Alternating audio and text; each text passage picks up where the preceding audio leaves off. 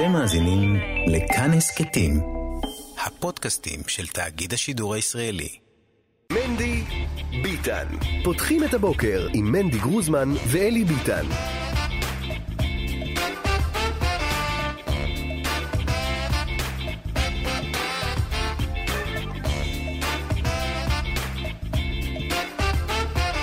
עכשיו, שעה שנייה של מנדי ביטן, בוקר טוב אה, מאזינים אה, ומאזינות, אה, שלום לכם, מקווה שהחדשות עברו עליכם בטוב, שהפרסומות לא גררו אתכם למקומות שלא רציתם להיגרר אליהם, שהצלילי הרקע נעמו לכם. לי הם נעמו, לא זזתי מהמקום, פשוט חיכיתי לשוב ולשוחח איתכם. אה, לא כי אני אוהב לשוחח איתכם, יכול להיות שאני גם נהנה, אבל בעיקר כי זה העבודה שלי, רבי ישראל, זה העבודה שלי. על זה משלמים לי. כל אחד משלם, העבודה שלו משהו אחר. יש אנשים עכשיו, מכינים אוכל לאנשים. מה יותר טוב מלקום בבוקר? לקום בבוקר ולהכין אוכל. אתה מביא לבן אדם, מה אתה רוצה? לזניה, קח לזניה. מה בא לך? סנדוויץ', קח סנדוויץ'. מה בא לך? אה, אה, אה, אה, פסטה, קח פסטה. כל, כל הבוקר אתה פשוט מאכיל אנשים. אתה רואה אותם לחוצים, מגיעים לחוצים עצבניים, אתה מביא להם אוכל, חוזר אחרי חצי שעה, הם מבסוטים. מה יותר טוב? עבודה מושלמת, מושלמת. הולך קוצץ ירקות, קוצץ פטרוזיליה, קוצץ בצל, מקפיץ, מטגן, שם בתוך כריכים, מסדר לכל אחד מה שהוא אוהב, כל אחד הפינוקים שלו. מגיעים אנשים שאתה מכיר, אתה כבר יודע, זה אוהב את הזיתים בצד, זה אוהב ששמים לו לימון כבוש, זה אוהב ככה את הקפה שלו, זה אוהב... כל אחד מה שהוא אוהב, ובמקום לשבת ולספר לאנשים, זה עשה ככה, זה עשה ככה, אלה עשו ככה, לעצבן אותם, להתווכח איתם, לריב איתם, פשוט מביא אוכל לבני אדם. פשוט מביא אוכל לבני אדם. עבודה מושלמת, מושלמת. אני רק חושב על מי שעכשיו, ברגעים אלה, מאכיל מישהו אחר כעבודה ונחמץ ליבי בקרבי שמה שאני עושה זה לעצבן אתכם. אבל מה לעשות? כל עבודה מכבדת את בעליה, פשוט נבלה בשוק, אה, ואל אה, תצטרך לבריות. ומה שאני עושה עכשיו, ומה שאנחנו נעשה בשעה הקרובה, זה לפשוט כמה נבלות אה, בשוק. הנה הודעות שלכם. לא הגיוני המשכורות שנותנים למורים, כותב מאזין. אשתי מלמד תיכון שאינו דתי בצפון הארץ. אתה יודע כמה זה מורכב? כמה אתגרים יש בזה?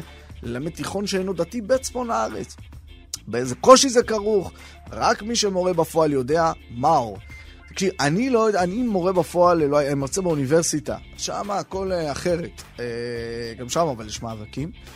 אה, מורה, אני מרצה במכללה, אבל מורה לא הייתי, אבל הייתי תלמיד. וכתלמיד בעייתי מאוד, אני יודע שמגיע לכם הרבה הרבה מאוד כסף. הרבה מאוד כסף. Uh, יש לי הצעה גאונית. אלפי בוגרות חרדיות שלמדו הוראה ולא מוצאות עבודה, למה שלא ישלבו אותן במערכת החינוך הממלכתית?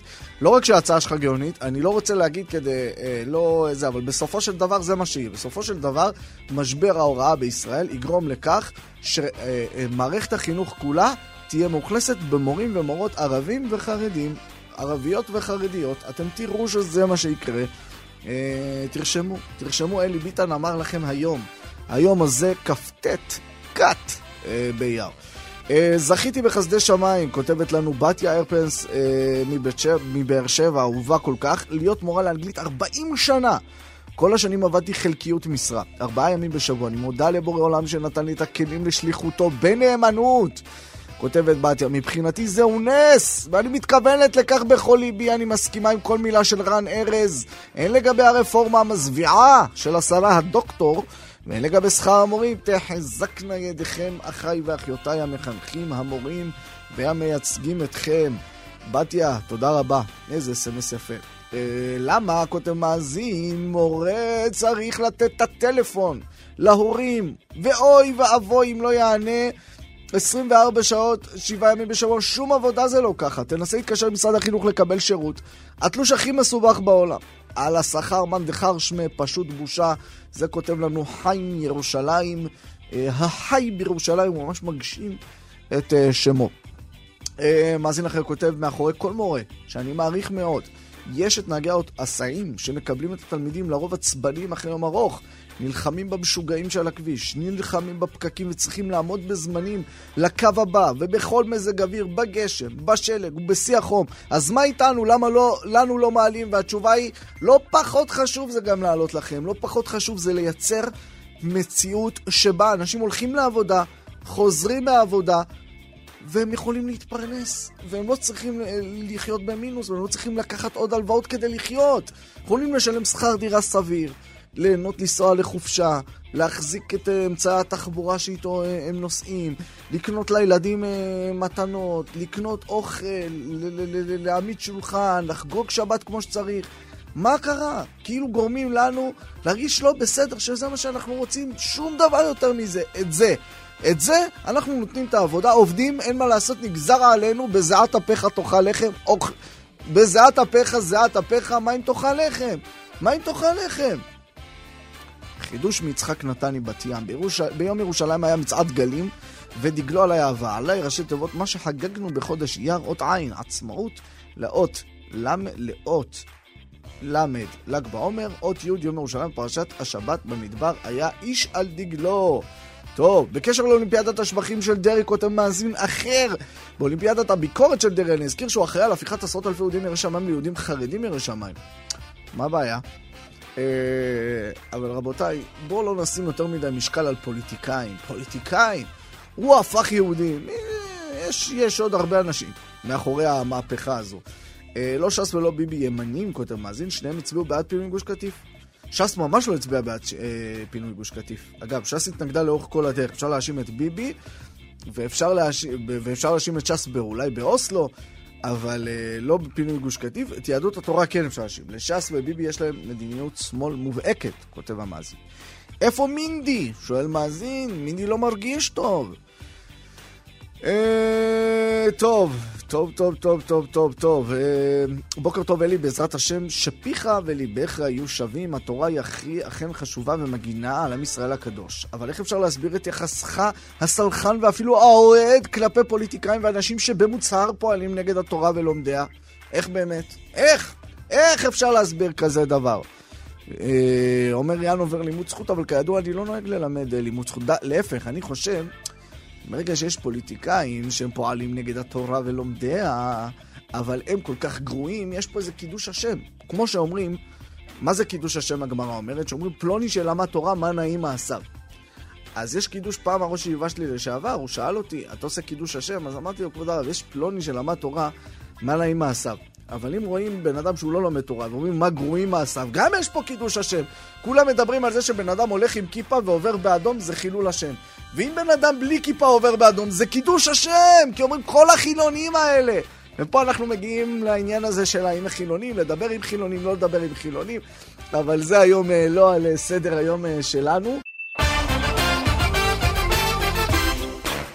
שורת גזרות חדשות, כך הם מכנים אה, במערכת הפוליטית את מה שליברמן, שר האוצר, בתיאום עם ראש הממשלה החליפי אה, אה, יאיר לפיד, מתכונן להטיל על החרדים. יש כאלו שאומרים שזה רק איום כדי להביא אותם להצביע בעד התקציב או לשבור את ההתנגדות העזה שלהם אל הקואליציה. חלק מה, מהתוכנית הזאת כוללת ביטול הנחות ארנונה. אה, הביטול הנחות בצהרונים, מעונות יום להורים אה, שלא עובדים, גם אם רק אחד מהם לא עובד. אה, לקצץ את שעות הלימוד בישיבות מ-40 ל-20 שעות שבועיות. יכיר, איך העולם מתקיים? גם ככה העולם בקושי מתקיים עם ה-40 שעות. תקצץ אותם ל-20, אנחנו נראה יבשות קורסות. הוא אומר ללא אה, פגיעה בתקציב אה, של הישיבות, אבל אה, זה לא נראה ככה. אנחנו רוצים קצת ללמוד יותר לעומק בעניין הזה. שלום ובוקר טוב לנתי טוקר, כתב דה מרקר. אהלן, בוקר טוב. מה שלומך, נתי? אין תלונות בשלב זה, ברוך השם. ברוך השם אנחנו נעבוד על זה, ואני מקווה ש, שתכף ממש כבר יהיו כמה וכמה תלונות. נתי, מה, מה מתכנן ליברמן? תראה, צריך לחלק את זה באמת לשני סוגים של גזרות או של מהלכים כלפי המגזר החרדי. יש את הדברים שאתה רואה שהם נעשו נטו בשביל קוץ בעין. אתה יודע שהסיכוי להעביר אותם הם קלושים. אה, למשל, המיצוי, להחזיר את הסעיף של מיצוי כושר השתכרות אה, למעונות, אנחנו יודעים שאין לזה סיכוי. ניר אורבך, חבר הכנסת ניר אורבך, אה, שגם ככה מתנדנד, שם את זה, הציג את זה כווטו במהלך, בפעם האחרונה שזה עלה לפרק. אה, ליברמן משך את זה, לא נראה ש... העובדה שזה חוזר כרגע לחוק ההסדרים, לתוכנית הכלכלית בתקציב, נעשתה בכוונה תחילה כדי שזה באמת יישאר שם. אבל זה באמת, וכנ"ל גם עוד סבסוד לצהרונים וכאלו דברים שהם נטו פגיעה כלכלית שאין, לא עומד מאחוריה ממש היגיון ברור. לעומת זאת, ופה צריך ליצור הבחנה ברורה, המהלך שנעשה בנוגע לרשתות החינוך החרדיות, שם מאחורי זה באמת עומדת חשיבה, אסטרטגיה, כוונה ברורה של, אגב, של, אגב, של אנשי הדרג המקצועי באגף התקציבים במשרד האוצר. דווקא, דווקא שמענו עם... מחאה מאנשי אגף התקציבים. אבל כן, אוקיי, אוקיי, מה המחשבה? בואו בוא נתחיל מהמחשבה. המחשבה היא כזאת, המחשבה היא כזאת, לימודי ליבה זה מרכיב מאוד מאוד חשוב בהכנתו של כל אחד, וגם הצעיר החרדי, לסיכוי שהוא ישתלב יום אחד בפרנסה. זה הבסיס לאנגלית, מתמטיקה, עברית. נעשה מהלך מאוד מעניין, דיברתם על זה המון, עם חסידות בלז, שאמור גם להתרחב, שאומר כזה דבר, התקציב שלכם במוסדות שלכם אמור להיות הבסיסי 75%, בדיוק כמו המוסדות האחרים באותו מעמד. אתם רוצים להגיע ל-100% בשמחה. רק מה, תעמדו בקריטריונים מסוימים, בביצועים, בתקצוב לפי הישגים. ברגע שתראו שאתם מלמדים את לימודי הליבה באמת ב-100%, בבקשה, תקבלו תקציב של 100%, זה מהלך שנעשה. ופה נשאלת אבל... השאלה, ושאלה קדומה מאוד, אבל, אבל מתוך היכרות עם הציבור החרדי לצורך העניין, האם שלילת תקציבים או צמצום תקציבים באמת דחוף חרדים ללמוד ליבה? האם זה קרה פעם? האם אתה מכיר חרדים ו- ו- וזה באמת אה, משהו שיכול לקרות? תראה, לא נעים להגיד, אבל זה קורה עכשיו. אנשי חסידות בלז, וזה מתרחב למוסדות נוספים, אומרים, אנחנו מקבלים 75%, אנחנו רוצים לעלות ל-100%, ביזנס, אנחנו רוצים את הכסף הזה, בואו נעמוד בהישגים האלו, נעמוד בדרישות הלא כל כך מופרכות שהמדינה מציגה להיבחן, בסך הכל להיבחן, שאתם באמת מלמדים את, את החומר הלימוד של מתמטיקה, אנגלית ועברית, להיבחן על זה, ותקבלו את התקציב של 100%.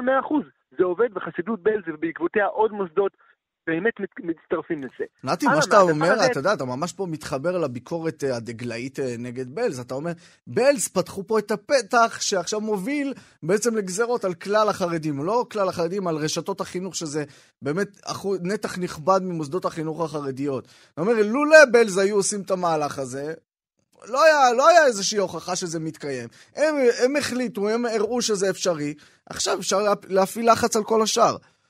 אה, נכון, נכון, אני מסכים שמהזווית של חסידות, למשל אנשי דגד יכול להיות שזה ביקורת. מהזווית, אני חושב שאדם שרואה את הדברים נכוחה, יגיד לעצמו, בסדר, יש פה עכשיו עיוות. חלק, חלק מהמוסדות החרדים, אותו מוסד חרדי, תראה שני חיידרים, אחד ליד השני. חיידר אחד מקבל 75%, חדר השני מקבל 100%. חדר אחד מקבל 75% והוא צריך לעמוד במבחנים וכולי וכולי כדי להגיע ל-100%, והחדר השני מקבל 100% בלי שאפילו, אתה יודע, היום פרס, פרסמנו השבוע, שאתה יודע, משרד החינוך, יש לו גם יכולת לפקח על, על החינוך העצמאי. הוא פשוט לא מפקח, הוא מפחית לאט לאט את סכומי הקיזוז שהוא יכול לקזז מבתי הספר האלו, פשוט לא, לא נוגע בהם. יש פה אפליה מובנית של המדינה, היא כאילו מעלימה עין מהמוסדות החרדיים, האם באמת מלמדים ליבה או לא. מקבלים תקצוב של 100%, אבל אף אחד לא בוחן את זה. כן. זה עיוות. נאמר שאחד הדברים המשמעותיים שאליו, אתה לא מתייחס שרשתות החינוך המדוברות הללו, אה, אה, מעיין החינוך אה, התורני בני יוסף, ובעיקר החינוך העצמאי, וגם שובו אגב, הן כמעט ולא פונות לחרדים ארדקור היום. זאת אומרת, בבנות כן, ובבנות יש אה, באמת ליבה 100%. בבנים פחות ופחות חרדים, קצת בש"ס, בתי ספר שהיו קיימים הרבה מאוד שנים ואז הצטרפו לרשת. על כך את החינוך העצמאי, כמה בנים בגילי היסודי אה, חרדים ארדקור מהריכוזים החרדים לומדים בבית ספר של החינוך העצמאי? זירו, כמעט ולא, זה, זה ממש, אתה יודע, בתי ספר סנהדרין נשאר, נשאר פה ושם. חורב אולי, אבל זה כאילו, זה לא, אין, אין את החינוך העצמאי כבר אה, אה, אה, לבנים חרדים. זאת אומרת, בתי הספר האלה פונים ללא חרדים ועדיין לא מלמדים ליבה. ליברמן אומר, על הלא חרדים אולי יהיה קל לרשתות להתפשר יותר מאשר על החרדים. נכון, תראה, קודם כל, עדיין, לפי הנתונים של משרד החינוך, עדיין רוב הבנים החרדים לומדים במוסדות החינוך העצמאי ומעיין החינוך התורני. אתה צודק שזה באמת באזורים פריפריאליים יותר, זאת, ואגב... באמת, אם אני מבודד עכשיו למשל אה, אה, אה, חרדים ליטאים וספרדים, כן? אתה יכול להגיד שרוב הבנים לומדים ביסודי שהוא לא מוסדות פטור? אמ, מה, תסתכל על בני ברק, תסתכל על ירושלים, תסתכל על בית שמש. 51 מהמוסדות החרדיים לבנים זה מוסדות של החינוך העצמאי, של הרשתות הגדולות. ואם אני זוכר, בגלל שיש הרבה מוסדות קטנים, אז בערך 40 אחוז מהתלמידים, מה, מהבנים החרדים לומדים במוסדות האלו. עד כמה שאני אה, זוכר את הנתונים, אתה צודק, אבל באמת שהמגמה... צריך לבדוק איזה החינוך העצמאי מול ש"ס, כי בש"ס יש מגמה בעשור האחרון שהרבה בתי ספר חרדים ותיקים הצטרפו לרשת באמת כדי לקבל... בדיוק, למה? כדי לקבל את התקצוב של 100% בלי פיקוח של המדינה. טוב, להצטרף בדיוק... לרשת זה לא כמו להצטרף לממ"ח, נתי, זה... אין מכתב של גדולי ישראל נגד אה, הצטרפות נכון. לרשת. טוב, בוא נדבר רגע על הגזרות שהן לא סבבה, אפילו לדעתך. אה, אותם, אה, לחתוך את הארנונה, לחתוך אה, את הסבסוד למשל הסיפור של המעונות. תראה, מי שמקבל את התקציב של המעונות זה באמת, מדובר בזמנו על 20 אלף אברכים. אתה יודע, כדי להגיע לרמת שכר של לקבל את התקציב של המעונות צריך להיות רמת שכר כל כך נמוכה.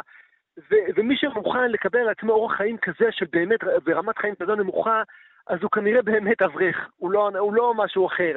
אז ללכת לחתוך גם את פת לחמם של אותם אנשים, לא יודע אם זה יעזור, האם זה באמת יוציא את אותם אנשים לעבוד, או שזה פשוט יעשה אותם לעניים וזקוקים כן. לפת לחם, זה הנושאים שבאמת אני חושב שזה לא הדרך. כנראה שתיים, אה, אני רוצה לשאול, להשתמש רגע בנתי טוקר, ולא אה, אה, כפרשן כלכלי וכתב כלכלי, ובאמת לשאול אותך על העניין, כי אין ספק, באים הפרשנים הפוליטיים ואומרים, ליברמן שם את כל הגזרות הללו על השולחן, כדי להכריח את החרדים, לשבור את ההתנגדות החרדית, אולי לגרום להם לתמוך באיזושהי דרך בתקציב.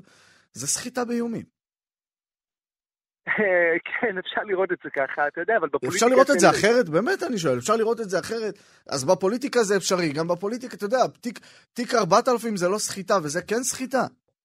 תראה, בפוליטיקה זה עובד ככה, סוחטים כל הזמן, מעלים הצעות חוק שעלולים לדפוק את זה, ואז מורידים את זה, זה עובד כל הזמן, אבל יותר חשוב, האם יש לך, אתה, אתה, אתה מאיים באקדח, האם יש באקדח כדור בכלל?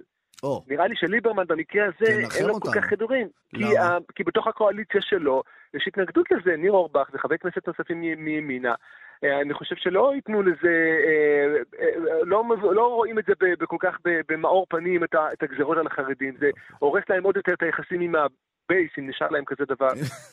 איזה base. כן. אז, אז, אז, אז, אז אני לא חושב שיש לו כדורים בקנה. אני כן, מבחינת, תשמע, צריך להכיר פה את, את המערך היחסים בין הדרג המקצועי באוצר לבין זה. הרבה פעמים ליברמן אה, נכנע ושם את זה אה, בחוק ההסדרים בגלל שאנשי אגף התקציבים אומרים, זה הרפורמה שאנחנו חושבים לנכון שדרושה לכלכלת ישראל, והם מציבים את זה בחוק ההסדרים גם אם אין שום סיכוי שזה יעבור, אבל זה כאילו, זה הצהרתי, זה אומר, אנחנו שם, זה המדיניות. אז, אז צריך להסתכל על זה לפעמים ככה, רק כמשהו דקלרטיבי ולא יותר. טוב, נתי טוקר, אה, פרשן אה, וכתב דה מרקר, תודה רבה יקירי. תודה רבה. החכמתנו, בוקר טוב. מנדי ביטן. פותחים את הבוקר עם מנדי גרוזמן ואלי ביטן. שלום ובוקר טוב לחבר הכנסת מיכאל מלכיאלי ש"ס. שלום וברכה, בוקר טוב. סוחטים אתכם באיומים, יקירי. אגב, סחיטה באיומים... אתה נסחט, זה... אתה עכשיו עם הגב לקיר. לא, אתה אלוביץ' סחיטה... בתיק 4000. אני אומר ככה, קודם כל סחיטה באיומים זה חלק מקווי היסוד של הממשלה הזאת. הרי תראה את איך הממשלה שורדת, תראה את רינאווי, תראה רע"מ. לא, לא, אל תעשה מה שעושים לחרדים. בן אדם שמציב דרישות, הוא נשלח לייצג, הוא חבר כנסת, הוא מבקש בשביל לא, הציבור כן, שלו. כן, הכל טוב, זה הכל בסדר. אבל סחיטה באיומים. אנחנו לא עושים את זה מספיק, צריכים לעשות את זה יותר, הכל בסדר. אבל אם בא שר האוצר... ואומר, אני בשביל הקואליציה הזאת לוקח מיליון אה, בני אדם כבני ערובה, זה מה שהוא עושה. עכשיו אתה אומר שבן אדם, חבר כנסת שמציב דרישות פוליטיות, בשביל מה אתם חברי כנסת אם לא בשביל להציב? זה הכל בו טוב. קודם כל, קודם כל ככה. תבדיל, אחרי, אתה, בעצם בזה שאתה אומר, גם רינאוי סוחטת, אתה מכשיר את ליברמן. אתה לא, מבין? לא, זה כמו לא. שהחופץ חיים אמר, אל תגידו שלשון הרע זה כמו חזיר, אתם מכשירים את החזיר. אני לא מכשיר חלילה את ליברמן, אני רק אומר שסחיטה באיומים זה, זה קווי היסוד, על זה עומדת הממשלה הזאת, אבל אם, אם ליברמן בונה שמי מאיתנו, הנציגים החרדים, ישנו את דעתם על הממשלה הזאת או על התמיכה בה, כמובן על ההתנגדות המסיבית שלנו בה, בגלל אה, חוק כזה או אחר, זה לא הלך בשנה האחרונה, זה גם לא ילך בזמן הקרוב, הם גם לא יהיו שם בזמן הקרוב. הרי, זאת אוקיי. אומרת, זאת אומרת, אה, אה, כל המסע, הפרסומים מטעמם על דילים אפשריים בינינו לבינם, תמורת הסרת חוקים כאלה או אחרים, זה דמיונות. רגע, לא, אז אני רוצה לרדת לא איתך, אוקיי, אני רוצה אבל לרדת איתך ברשותך, הרב מלכיאלי. לעומק העניין הזה, אוקיי? כשהפוליטיקה הולכת למקום כוחני, לא למקום של הידברות, והפוליטיקה ב-3, 4, 5, יש האומרים מאז 2015, נטו, וחרדים בטח יגידו מאז 2013, נטו במקום הכוחני, שני הצדדים, כתבים, כולם מתנהלים ממש ממש לא, באגרסיביות. לא, לא, אתה לא, סליחה, סליחה, אתה לא צודק. בממשלות האחרונות, זה לא השאלה, זה לא השאלה, לא משנה. לא, אבל הנחת היסוד צריך לתקן אותה. לא היה פה כוחנות. בממשלות אוקיי. נתניהו, האופוזיציה קיבלה ביטוי הולם בחוקים, ביטוי הולם בוועדות. נסכים שלא להסכים, אני מדבר עכשיו. עכשיו הסיטואציה היא כוחנית מאוד, לכאורה. רמיסת זכויות האופוזיציה, לכאורה, רמיסת כבודה של אני הכנסת. רוצה להגיד לך כן. משהו. בכל מקום שתסתכל בעולם, בסופו של דבר, כוח עובד. בסוף רגע, בסוף, שנייה, שנייה, הוא רגע, יכול רגע, להצמיד תראה. אותך לקיר הרב מלכיאלי ויגיד לך, תקשיב, אם אני מפיל את תקציב הרשת לרצפה, אם אני מפיל את תקציב הישיבות לרצפה, ואני נשאר פה עוד שלוש שנים עכשיו, מה אתה עושה?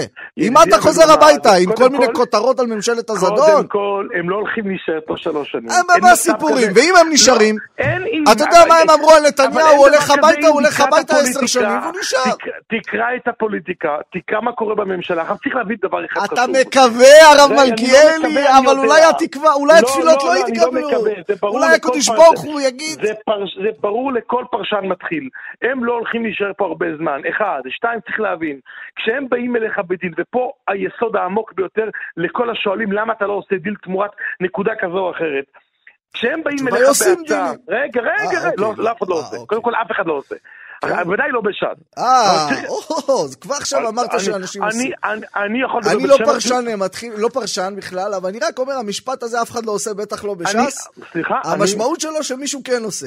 לא, המשמעות היא שאני יכול לדבר בשם עצמי. אה, לא מדבר אוקיי. בשם אף אחד אחר. אז אפילו לא ש"ס. אבל רגע, לא, אני אומר לך... ירדת אפילו מש"ס, זה רק אתה, הרב מלכיאלי, לא עשית התנועה בה... יכול להיות שכולם חותמים עכשיו דברים ואתה פה מדבר התנועה איתי. שאני חבר בה בגאווה גדולה, שהיא כן. למרותו של חכם שלום, לא עושה דיל על שום דבר, אבל אני רוצה שתבין את העומק שבדבר כן, הזה. העומק, מה העומק? משנייה של הקשבה, תאמין לי, גם כולנו נבין. אני שותק, אני שותק. כשהקואליציה, זה פרויקט לא פשוט, בוא. כשהקואליציה מגיעה אליך בהצעת דיל, זה אומר שהיא לא מצליחה להעביר את זה בפני עצמה, כי אחרת לא הייתה צריכה אותה. עכשיו, כשהיא בקשיים ואתה עוזר לה במשהו אחד, כלומר, אתה מחיה אותה לדברים האחרים שהם מזיקים לך. זאת אומרת, אם אתה עושה דיל על איקס, על מעונות, על כסף לישיבה או כל דבר אחר, אתה נותן להם חיות על הפלאפונים, נותן להם חיות על השבת, על שאר הדברים. מי ערב, מי יכול להגיד לעצמו, אני אתן להם חיות בזה בשביל לקבל את... מה מה אני לה- שומע בדבריך, הרב מלכיאלי? שהממשלה הזאת לא לא, מצליחה לא, להסתדר לא, לא, בכוחות לא, אני עצמה? שומע משהו אחר, הרב מלכיאלי, אני שומע בדבריך ביקורת על ההסכם שהליכוד השיג מול גנץ לגבי חוק אה, ממדים ללימודים. אתה אומר, אם אתה מתפשר בדבר אחד, רגע, אתה רגע, תתפשר רגע, בדבר שנייה. אחר. אז קודם כל, זה לא- היות לא היה לפני הרבה שנים, אז כולנו זוכר- זוכרים מה היה שם. הליכוד הוא זה שכופף, הגוש, כופף את, אה, את, אה, את הקואליציה, הרי הם אמרו 50 אחוז, שקל או יותר, סיפורים. באותו שבוע שהם חילקו מיליארד שקל לריואני והחברים שלה, אז הם אמרו, לא, באה האופוזיציה, אמרה, אנחנו לא נתמוך בזה עד שאתם תתקפלו במשהו, והם התקפלו. אבל מה זה הם לא- התקפלו? הם רצו את החוק הזה, הם לא רצו שלא יהיה יותר. לא, לא, סליחה, הם רצו את החוק הזה. במספרים ות- שהם, לא, לא, הם גם נימקו את זה כלכלית, לא רק אידיאולוגית. הם נימקו כלכלית למה רק החוק אף אחד במספרים לא קרא את התקפלו. הנימוקים האלה, אתה יודע, חוץ ממך אף אחד לא קרא. בסופו של דבר, אז היות ואני קראתי... היה חוק, אבל רק אתה קראת, היה חוק, הקואליציה רצתה חוק. רגע, רגע, רגע. הרב מלכיאלי, אני אתאר לך מה היה, כי נראה לי שכבודו לפעמים אה, מסתכל יותר מדי להודעות הדוברות, ופחות מדי להודעות הדוברות של לא, הצד פחות- פחות השני. לא דוברות, אני הייתי שם. תראה, תפתח לפעמים, לצורך פרנוסה וקרוב רחוקים, תפתח לפעמים ערוץ 2 כדי לראות את הודעות הדוברות של הממשלה. ו... ושם אה, אתה רואה שמה שהיה זה אחרת, היה חוק שהקואליציה מאוד רצתה, גנץ וליברמן מאוד מאוד רצו. אה, הליכוד, אה, אה, כדי לרדת מה... הליכוד נתקל בביקורת ציבורית, כדי לרדת מהעץ, הליכוד ביקש עוד כמה גרושים, ואז בסופו של דבר הליכוד שבר את ההתנגדות. עכשיו, זה לא קרה בגלל ראש הממשלה נתניהו, זה גם לא קרה בגלל יריב לוין, זה קרה בגלל ליכודניקים אחרים. אפילו חברי כנסת חרדים, לא מהתנועה הקדושה שכבודו אה, אה, אה, חבר בה, באים ואומרים, הליכוד התפשר על הגב שלנו, לנו לא נותנים להתפשר בנושאי הליבה של החרדים. התפשרו על, על החיילים. תראה, אנחנו, אני, אני, חשוב לי להבהיר משהו. אנחנו נמצאים באופוזיציה. תפקיד האופוזיציה, חוץ מאשר להפיל את הקואליציה, ואנחנו בעזרת השם גם נעשה את זה, להביך את הקואליציה ולגרום להם לא להתנהל כמו שהם חושבים להתנהל. שבוע שעבר היא לא הובכה. רגע, רגע, רגע, רגע, שנייה, שנייה. לא להתנהל כמו שהם רוצים להתנהל, וזה גם עונה למה עושים פיליבסטר. מה זה פיליבסטר? אתה תוקע להם זמן של מליאה, תוקע להם זמן של ועדות, לא נותן להם להתקדם, גורם להם לפקק, גורם להם למריבות. זה מה שקרה במושב האחרון, ואגב, זה עבד מאוד מאוד יפה. עכשיו, באה הקואליציה, ניסתה להעביר חוק, היא לא הצליחה להעביר אותו. אה, אה, זאת, כשאנחנו הצפנו את הדר... האופוזיציה, ולא משנה כרגע איזה גורמים באופוזיציה, הציפו אה, רף מסוים של דרישה תמורה לתמיכה, כלומר אמרנו לקואליציה, אתם לא מסוגלים להעביר בכוחות עצמכם. זו מטרת האופוזיציה, ואתה יודע מה זה גם עובד, איך אני יודע שזה עובד? כשאתה רואה שאתם מפילים להם פעם אחר פעם חוק, ואני אגיד לך מה שאתה לא יודע. אתה יודע כמה חוקים הם לא מעלים כי הם יודעים מראש שאין להם תמיכה? אתה יודע כמה חוקים הם מנסים כן, לרחח, מה תעשו פה? זאת אומרת, זה נקרא קואליציה שלא מתפקדת, וזה בזכות אופוזיציה חזקה, מגובשת. אבל אתה אתה, אתה לא, אני מרגיש שכבודו קצת נותן קרדיט שהוא מגיע לכם בש"ס, אולי גם ביהדות התורה, אולי קצת בציונות הדתית, למרות שהיא קצת אשמה בהקמת הממשלה. אתה נותן את זה לליכודניקים שהם לא עושים את העבודה שאתם עושים. בוא, בוא נשים את זה על השולחן, אתה פה מחלק קרדיט. כמנהג רבותינו ספרד, אבל אה, אולי אה, צריך ללמוד קצת גם מהאשכנזים. מי שלא עובד, לתת לו על הראש. תראה, קודם כל מי שצריך, אה, מי, קודם כל אפשר לתת על הראש, יש את המקומות לתת על הראש. צריך לדעת, גם- צריך לדעת מי פה- נותן פה- על הראש פה ולמי ומתי. ביטן זה המקום. פה לא, במנדי אבל- לא מלכיאלי נותן על הראש. אה. אנחנו יותר אה, זהירים. זהיר. רק אני- אבל אבל כן, אני אומר, בוא, קרדיט אמיתי, בוא בוא נגיד לך את האמת. אה. או, יושב ראש, התנועה, אבי המהפכה, תגיד, תגיד, תגיד הכל, אבי המהפכה. קודם כל אני שמח שגם אתה יודע את זה. יודע, אבל אני לא יודע. מי אבי המהפכה, לא, אבינו, אני לא, אני- ורבנו. לא, כן. לא, אני גם יכול לנמק את זה. אני יודע. אני גם יכול לנמק את זה, איך אני איתך? לא, אתה לא, לא, לא, אתה יודע את הכותרת, אני יודע את הפנים. אני יודע איך הדברים התנהלו, יום אחד, יום. אחד נעשה אולימפיאדת שבחים לרב אריה דרעי. אני אומר לך שאני מנצח את כל הש"סניקים, ולוקח בהליכה את הבנים של אריה דרעי בעצמו, אבל בכבוד. לא, זה לא עניין של אולימפיאדת. שבחים, זה עניין שצריך לדעת מי בסוף נלחם למען הציבור. אוקיי. אז, אז אתה אומר, בסופו של דבר, ההתנגדות האופוזיציונית, היא בעצם יושבת על אריה דרעי. בוא, בוא נשים את זה. מי שבנה את גוש הימין, כי אם לא היה גוש ימין, לא היה אפשרות בכלל לג- ל- ל- ל- ל- לבלוק ולעמוד כחומה בצורה מול אה, הקואליציה, חד משמעית זה אריה דרעי. ואין אגב, משמעות זה לזה, זה זה שהוא מחוץ זה- ל- זה שהוא מחוץ אגב, לכנסת, זה אגב, לא משפיע? תראיין לא ש"סניקים, אל תראיין את מלכיאלי, תראיין את ליכודניקים ועם יהדות התורה. תשאל אותם, יגידו לך אותו דבר. טוב, אני אשאל אותם, אבל תגיד, זה שהוא מחוץ לכנסת, אין לזה משמעות? אה, אה, קודם כל, אה, ברור שהיינו רוצים שגם הוא יהיה בכנסת, אבל... אבל למה? זה רק ייקח לו מהזמן רגע, שבו רגע, הוא רגע, יכול שנייה. לגבש עוד את רגע. רגע, אבל. כן אני יכול להגיד לך כן. שבסוף הוא מנהל את התנועה. בסוף הוא יושב ב- ב- מראשי הגוש, והוא מנהל ב- ב- ב- מלחמת עולם מול הקואליציה הזאת, וברוך השם, גם בהצלחה. אגב, אולי הציבור בחוץ רואה רק את החוקים שנופלים, אבל קחו את עשרות החוקים שלא עולים. כן. את, את נקודה חזקה, הזה שיש- נקודה חזקה שיש- ומשמעותית, וכל מי שמסתובב בכנסת מכיר את הרבה החוקים הללו, כבר במושב, בכנס הקודם, שפשוט הקואליציה אה, לא העלתה, לא קרתה, אה, נכון, אה, נכון. מתקיימים בצמרת. חבר הכנסת מיכאל מלכיאלי, שיש כן. גוש שמורכב מביבי עד טיבי, עם כל מה שקורה, זה לא דבר שהוא טבעי, זה לא מובן מאליו, יש הרבה הרבה עבודה מאחורי זה, והשם ידוע שגם זה יצליח להפעלתם. בסוף תתחברו יותר מדי, אנחנו נראה אתכם מרכיבים ממשלה, אבל נראה לי צריך עוד קצת בשביל זה. חבר הכנסת מיכאל מלכיאלי, ש"ס, השם ישמור אותך. אמן. בוקר טוב. טוב. מנדי ביטן. פותחים את הבוקר עם מנדי גרוזמן ואלי ביטן. שימו לב, ארגון המורים והסתדרות המורים אה, פתחו במחאה אה, בשבועות האחרונים. זה קורה על רקע שכר המורים הנמוך. העובדה הזאת שאנשים שעושים את אחת העבודות הכי אקוטיות בחברה, בוא לא נגיד עבודת קודש, כי אנשים אומרים עבודת קודש, כדי להגיד לך, אתה צריך לקבל פחות כסף, כי אתה מקבל עולם הבא. אז בוא לא נגיד, אבל זה אחת העבודות האקוטיות ביותר, והם מסתכלים על אנשים בני גילם, אפילו הרבה פעמים פחות משכילים, בטח שעובדים הרבה פחות קשה, ומרוויחים לא פי אחת וחצי, פי שלוש, פי ארבע, פי חמש, וזה בלתי נתפס. אתם מסתכלים על המדינות המפותחות, כמה השקעה בתלמיד, ורואים שישראל 30 אחוז ממה שמשקיעים במדינות המפותחות. מסתכלים על שכר המורים ב-OECD, ורואים שישראל שני שלישים מהשכר הממוצע ב-OECD, והמורים, יש שני ארגוני המורים, הסתדרות המורים וארגון המורים, חוברים יחד למחאה אה, כנגד משרד החינוך. קודם כל הם מנהלים משא ומתן, צריך להגיד. מאז ינואר שהצדדים יושבים ודנים, אבל משרד האוצר גורר את המשא ומתן הזה. אה, שרת החינוך בצד של הארגונים, בצד של הסתדרות המורים, ארגון המורים זה קצת יותר מורכב, אה, אבל אה, שר האוצר... אה, לא, ושר האוצר אומר אין סיבה לשביתה, מנהלי התיכונים אומרים אנחנו נשבית את הלימודים, בלגן שלם אנחנו רוצים להעמיק אה, קצת אה, יותר אה, פנימה, שלום לרן ארז. בוקר טוב. יושב ראש ארגון המורים העל-יסודיים. רן, המתיחות בינך לבין שרת החינוך היא לא קשורה רק לשכר המורים, יש לך ביקורת רחבה יותר עליה. נכון מאוד. הצגת יפה מאוד את הסוגיה לגבי השכר, תודה, יקירי. אבל יש לנו סוגיה נוספת. זה מחמאה, מ... של- זה מחמאה לא מהמנהל, מהמנהל של המנהלים של התיכונים. כן, מותר להגיד גם דברים טובים. תודה, זה אתה צריך להגיד למנהל שלי. אה, טוב, אנחנו, תיתן לי את הפרטים שלו ואני אגיד לו. תודה, תודה. אה, תראה, אנחנו נאבקים גם בנושא של הרפורמה החדשה של שרת החינוך, לבטל בחינות בגרות, לשנות את מבנה מערכת החינוך בצורה כזאת שתפגע קשות מאוד בזהות הלאומית שלנו. אני הסתכלתי אתמול בטלוויזיה וראיתי עשרות אלפי נערים חובשי כיפות אה, הולכים במצעד הדגלים, בריקוד הדגלים בירושלים. כמעט שלא היו שם ילדים חינוך, אה, חילונים. למה? כי לא משקיעים בחינוך, לא משקיעים בזהות הלאומית שלנו, ועכשיו גם את המעט שעוד עושים רוצים לבטל, ולא ללמד את ההיסטוריה כמו שצריך, את הספרות, את התנ"ך ואת האזרחות. אנחנו נאבקים גם בסוגיה הזאת. זה עניין עקרוני.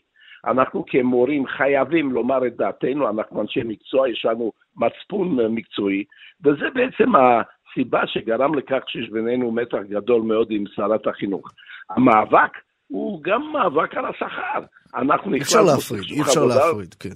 ושאין שכר, אז גם הלימודים לא ברמה, בדיוק, וגם הרצון אנשים- להרחיב ולהשקיע הרבה פחות. אנשים נוטשים, אנשים חדשים לא באים, קרוב ל-50% מהמורים החדשים עוזבים תוך חמש שנים, יש נשירה מאוד גדולה, וגם, איך אומרים, הדור פוחד והולך.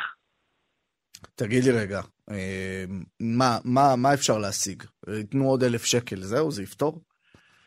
תראה, אני... מה, הרי, הרי זה לא, אוקיי, תחשוב שעכשיו יש מורה, נגיד למשל, אה, אה, ידידה קרובה מאוד שלי, מורה, הרבה שנים, מצטיינת, אה, מרכזת שכבה, רכזת אזרחות, הכל, מורה לספרות, באמת מחנכת בעצמה, עושה הכל. אה, היא מסתכלת על ההייטק, היא יכולה לעבור להייטק עם הכישורים שלה.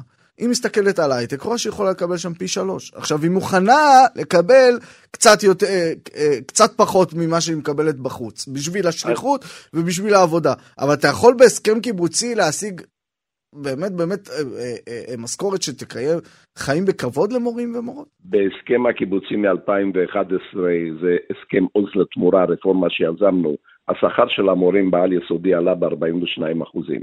לפני ארבע שנים אנחנו קיבלנו תוספת שכר של שישה אחוזים ונתנו את כל עלות התוספת למורים החדשים. עובדה היא שמורה חדש בחינוך העל-יסודי מתחיל משמונה וחצי אלף שקל, לעומת מורה ביסודי שמתחיל משש וחצי אלף שקל. במילים אחרות, אנחנו כבר לפני ארבע שנים תרמנו את uh, כספנו על מנת לקדם את המורה החדש ולסגור פערים. אנחנו נעשה את זה גם במשא ומתן הזה.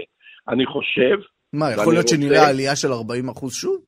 אני חושב ששכר ההתחלתי של מורה צריך להיות שכר הממוצע במשק, ולהצמיד אותו לשכר הממוצע כמה במשק. זה, כמה זה, תגיד לנו ככה, רק שנדע, כי לא כולנו 11 זוכרים. בסביבות 11,000 שקל. עכשיו, עכשיו בעצם אתה אומר, אה, אתה אומר את הדרישה הזאת ונשמעת אה, לכולנו הגיונית. מה, מה באוצר אומרים מול הדרישה הזאת? ואתם במשא ומתן איתם מאז אה, ינואר, כבר חצי האוצר- שנה בלי עין הרע. האוצר לא מדבר איתנו, אנחנו פנינו כבר בנובמבר, בדצמבר, בינואר, ביקשנו שנתחיל במשא ומתן כי הסכם הקיבוצי פג תוקפו, והם לא עושים שום דבר, הם לא מדברים, הם אפילו לא מציעים שום הצעה נגדית. עם יפה בן דוד הם אה, מדברים, זה נכון, וגם לה לא נותנים שום דבר. למה איתם מדברים ואיתך לא? תראה, המצב בחינוך היסודי הוא בחירה, הוא דיראון עולם. מורה... זאת אומרת, מתחיל- אפילו האוצר יכול להבין את הדבר הזה.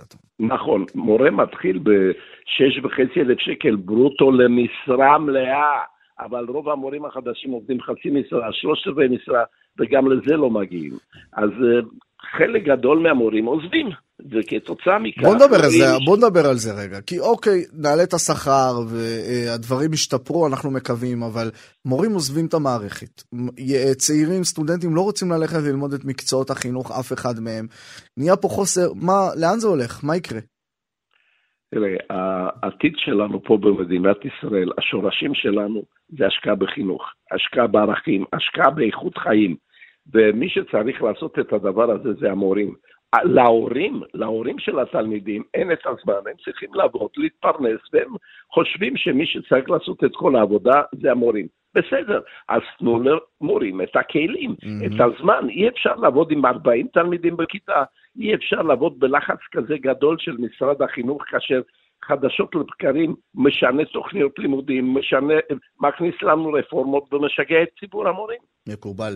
שכנעת אותנו, שכנעת את המאזינים, אני בטוח. לסיום, כמובן, השאלה שכולם שואלים, תהיה שביתה לדעתך? אנחנו רואים שאתם לא משקיעים בעיה. המון בפרסומות בטלוויזיה, אנחנו רואים שאתם נכון. משקיעים המון בהסברה, זה דברים שאולי בעבר לא ראינו, השאלה אם בסוף נכון. בסוף לא תהיה ברירה ונלך לשביתה. אנחנו רוצים להכין את דת הקהל ולהגיד לציבור החדש, חבר'ה, ציבור ההורים, ציבור הרחב, אם לא נשקיע בחינוך, לא תהיה לנו פה מדינה. לא תהיה פה מדינה, כי רק ללמד מתמטיקה ואנגלית זה להכין את הילדים שלנו לעמק הסיליקון.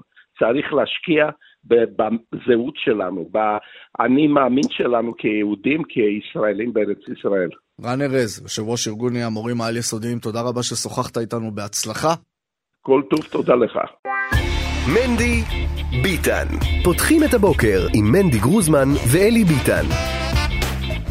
055-966-3991, אה, תכתבו לנו אה, גם אה, על האייטם הבא שאנחנו הולכים לעסוק בו. אתמול דיברנו בהרחבה על כתב האישום החמור שהוגש כנגד הרב משה יזדי, מי שכונה פעם רב הדיסקוטקים, אבל צריך להגיד היה רגע מלהפוך להיות רב משמעותי מאוד בחברה הישראלית כולה, הוא עמד רגע לפני קבלת הקצאות גדולות אה, מקורב לבתי רבנים רבים, מאבק אה, עיקש, איתן, אה, שניהלו נגדו רבנים לפני כ-15 שנה, גרם להדחתו ממעמדו כרב, אבל הוא המשיך לפעול, הוא המשיך לפעול, ולצערנו הוא המשיך לפגוע כך על פי כתב האישום וגם על פי פסק בית הדין המיוחד שהוקם בעניינו.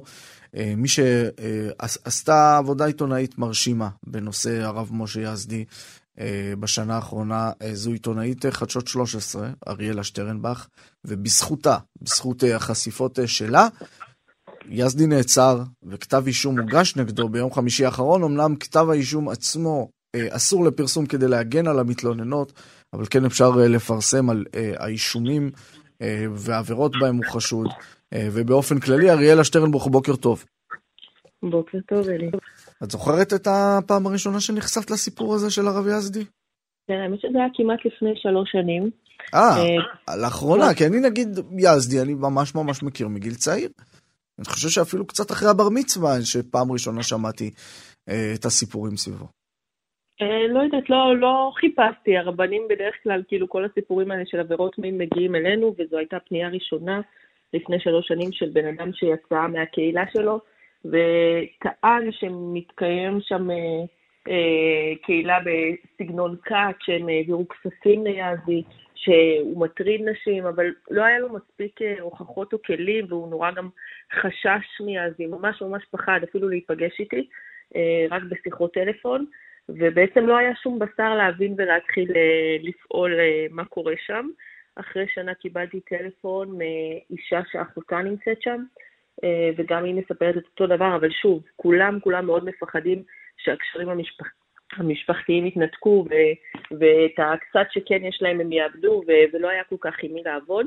אבל במקביל, מי שמקבלים אה, ועוצרים את כל התלונות זה המרכז הישראלי לנפגעי כתות, שלשם מגיעות אה, נשים שעזבו את הכת, וככה זה מטפטף לאט לאט, מגיעה אישה ראשונה והיא מספרת משהו, ואחרי זה עוד אישה, והנשים האלה מגיעות מאוד מאוד מפוחדות והן צריכות בעצמן לעבור תהליך מאוד ארוך של להבין את uh, מהות הפגיעה שהייתה להם, כי מדובר בעצם, הבנות שאני דיברתי איתן שנפגעו והן נמצאות בכתב האישום, זה בנות שהגיעו אליו בעצם לקהילה בגילאי 15-16, בנות תמימות מאוד שרצו להתחזק, באו מבתים מסורתיים, או אפילו בכלל אה, בנות אה, מבתים לא דתיים, והם בעצם באו להתחזק, הוקסמו מרב מהשיעורים שלו, מתשומת הלב שהוא נותן להם, אה, מאיך שהוא מציג את עצמו, הם בלי רקע דתי בשביל לדעת לעשות את ההבחנה מתי רב הוא רב באמת ומתי הוא בעצם משתמש בכוח שלו בשביל לנצל אותן. אני, אני, רוצה רגע, אני רוצה רגע שנייה לאפיין את הדפוס הזה, כי אנחנו מכירים לצערנו הרב, אבל אנחנו מכירים כל מיני דפוסים של עבריינים. כאן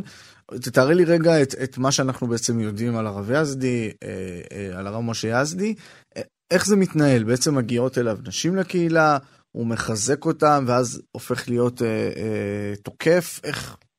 היו לו שיעורים במשך שלושה עשורים, אפשר להגיד, שלושים שנה, הוא מסר שיעורים בכל מיני מקומות, שלוש פעמים בשבוע, אז נגיד חברה מושכת חברה להגיע לשיעור, והיא מגיעה, ואז הוא אומר לה, תבואי גם פעם הבאה, ושוב זה, והיא מגיעה לעוד שיעור, ואז זה נהיה כבר כמה פעמים אתה מגיע לשיעור, מי שמגיע יותר לשיעור הוא יותר מקורב, הוא יותר נחשב, ויש שם איזה מין תחרות כזאת, והרב מחמיא למי שמגיע ושואל מישהי למה איחרת, וזה נהיה כזה סוג של אה, אה, החיים מסתובבים סביב השיעורים של הרב, זאת אומרת שאם יש לך שמחה משפחתית, אפילו בר מצווה של אח, את צריכה לבקש אישור אה, מיאזי כדי ללכת ולפספס שיעור, ולפעמים הוא משאיר אותם אחרי השיעור לדבר איתם, ואיך את ותיפרדי מהחבר שלך.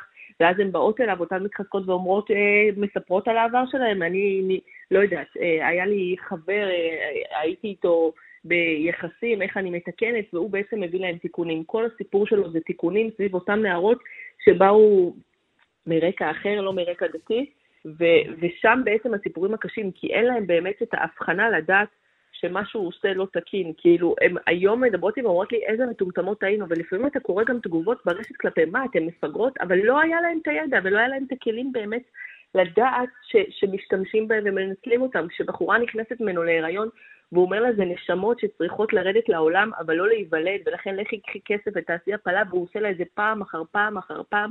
זה משהו מזעזע, היא אומרת לי, הוא לא אנס אותי ואת הנשמה שלי, גם את הגוף שלי, שהיה צריך לעבור כאלה חוויות כל כך קשות. ואנחנו שומעים באמת על מקרים אכזריים ממש, אני יכולה להגיד לך שדיברתי עם גורם מתוך חדר החקירות שאמר לי, תקשיבי, 20 שנה לא היה לנו תיק כל כך קשה. זה באמת משהו שמאוד מאוד קשה להבין. ואחד הדברים, נקודה שמאוד מאוד חשוב להתייחס אליה, אני פרסמתי אחרי זה שיש פירות לעבודה, ובאמת, כאילו, התיק הזה יחסית טופל מהר, כי אחרי הפרסום... מה זה יחסית טופל מהר, אה, אריאלה? את אומנם נכנסת לזה אה, בשנה האחרונה, אבל שני בתי דין הוציאו נכון. לפני 15 שנה כבר, גם בית הדין של העדה החרדית, וגם בית הדין של הרב יעקב יוסף, עם כל הפרטים, עם מתלוננות שהעידו שם, עם אנשים שהכירו, לא קרה שום דבר עד היום. אנחנו מדברים על בית דין, אבל לא היה הליכים משפטיים נגדו, וגם לא היה מי שהתלונן נגדו. גם הבנות שהתלוננו לפני שנתיים הגיעו עם העדויות האלה למרכז הנפגעי כתות, נפשית הם לא היו בשאלות להגיש, לצאת מי שהיה בשבילם אה, דמות רוחנית ודמות אב, והם עברו תהליכים בתוך המרכז לנפגעי כתות במשך שנתיים, בשביל להגיע לרגע הזה שהן מסוגלות לעמוד נגדו בעימות ולהגיד לו, אנסת אותי, פגעת בי. זה תהליך שהיה להם מאוד מאוד לא פשוט. בטח כאלה שגדלו וחיו בקהילה שלו, וחלקם חיו גם בתוך הבית שלו, וזה בלי שאנחנו מתייחסים לכל העבירות מרמה ש... והכספים שהוא עשק מהם. אחת אומרת לי, זה היה החוב הראשון שלי, עשרת אלפים שקל, שלקחתי הלוואה, אני אומרת לה, בשביל מה? כי החליטו כולם שקונים לרב רכב. זו הייתה, הוא ביקש שיקנו לו רכב. שום באמת אה, ניצול מאוד מאוד קשה שם. ואחד הדברים שמאוד חשוב להעביר, אלי, שאני כאילו שומעת אחרי שאני מספרת את הסיפור ואני אומרת, סוף סוף יש כתב אישום, כולם נורא מתעצבנים שאנחנו קוראים לו הרב. למה אתם קוראים לו הרב יזדי? ואני חושבת שדווקא מי שפוגש את אותן נפגעות, מבין את הצורך והחשיבות של גם בן אדם שאחרי שהוא הואשם במעשים האלה, לקרוא לו הרב, כי צריך להבין שגם כאלה בעמדות מפתח כאלה, גם רבנים בעמדות מפתח יכולים לנצל ולפגוע מינית. חד משמעית. והנושא הזה הוא מאוד מאוד חשוב. חד משמעית. אני רוצה לדבר איתך אה, על כתב האישום, מה שאפשר אה, להגיד. Uh, בסופו של דבר כמה עדויות uh, נגבו במשטרה וכמה uh, יכול להיות שהן תחת התיישנות? אמ, תחת התיישנות אני יודעת על שתיים. אה, במשטרה זה התחיל משלושה עדויות, כן? שלוש. ש... אחרי, אחרי התחקיר פנתה אליי מיד עוד מישהי שלה היה גם ראיות, שזה היה נושא מאוד חשוב. כל הבנות, הוא ביקש מהן תמיד למחוק את כל ההתכתבויות איתו, את כל הבקשות שלו. לה היו עדויות מטלפון ישן מאוד מאוד מחרידות, וחיכינו באמת שהיא תלך והיא עשתה את זה מיד, והיא הלכה והגישה תלונה. אחריה הגיעו עוד סך הכל עשר מתלוננות. הוא נאשם בעבירות מאוד מאוד קשות, בעילה במרמה, מעשה סדום בהסגמה, שהושג במרמה, ניצול תלות נפשית, וקשירת קשר לביצוע פשע, יש לו גם אה, הלבנת הון ומניעת דיווח והרבה הרבה עבירות כאלה מסביב. טוב, אה, נקווה שהמשפט יתנהל אה, כראוי ובמהר, ומהר. אני רוצה לשאול על הקהילה שלו, אנחנו מכירים כולנו אה, מצולקים, בטח גם את, ממקרה שוב רובני, מהרב ברלנד, אותו, אותה מעטפת שיש לעבריין המין, שבעצם גם פועלת כנגד המתלוננות, גם פועלת אולי כדי להכשיר את רבם, את מנהיגם. איפה, איפה, איך זה, איך זה בנוי הקהילה שלו, הכת הזו שסביב הרב יזדי? האמת שאנחנו לא בדקנו את זה הפעם, אני חושבת שיש בזה משהו טוב, שהם אה, יעברו את התהליך שלהם. אה, זה אפילו לא הלכנו אליו להתעמת איתו, כי ידענו לפני פרסום התחקיר שמתנהלת שם חקירה סמויה, אז לא רצינו אה, להרוס ולפגוע בחקירה הזאת. אבל הם ייאלצו לעבור את התהליכים שלהם, ואני מניחה שהקהילה הזאת תתפרק. טוב, אריאלה שטרנבך, כתבת חדשות 13, תודה על הדברים. יישר כוח על העבודה גם. אתם מאזינים לכאן הסכתים, הפודקאסטים של תאגיד השידור הישראלי.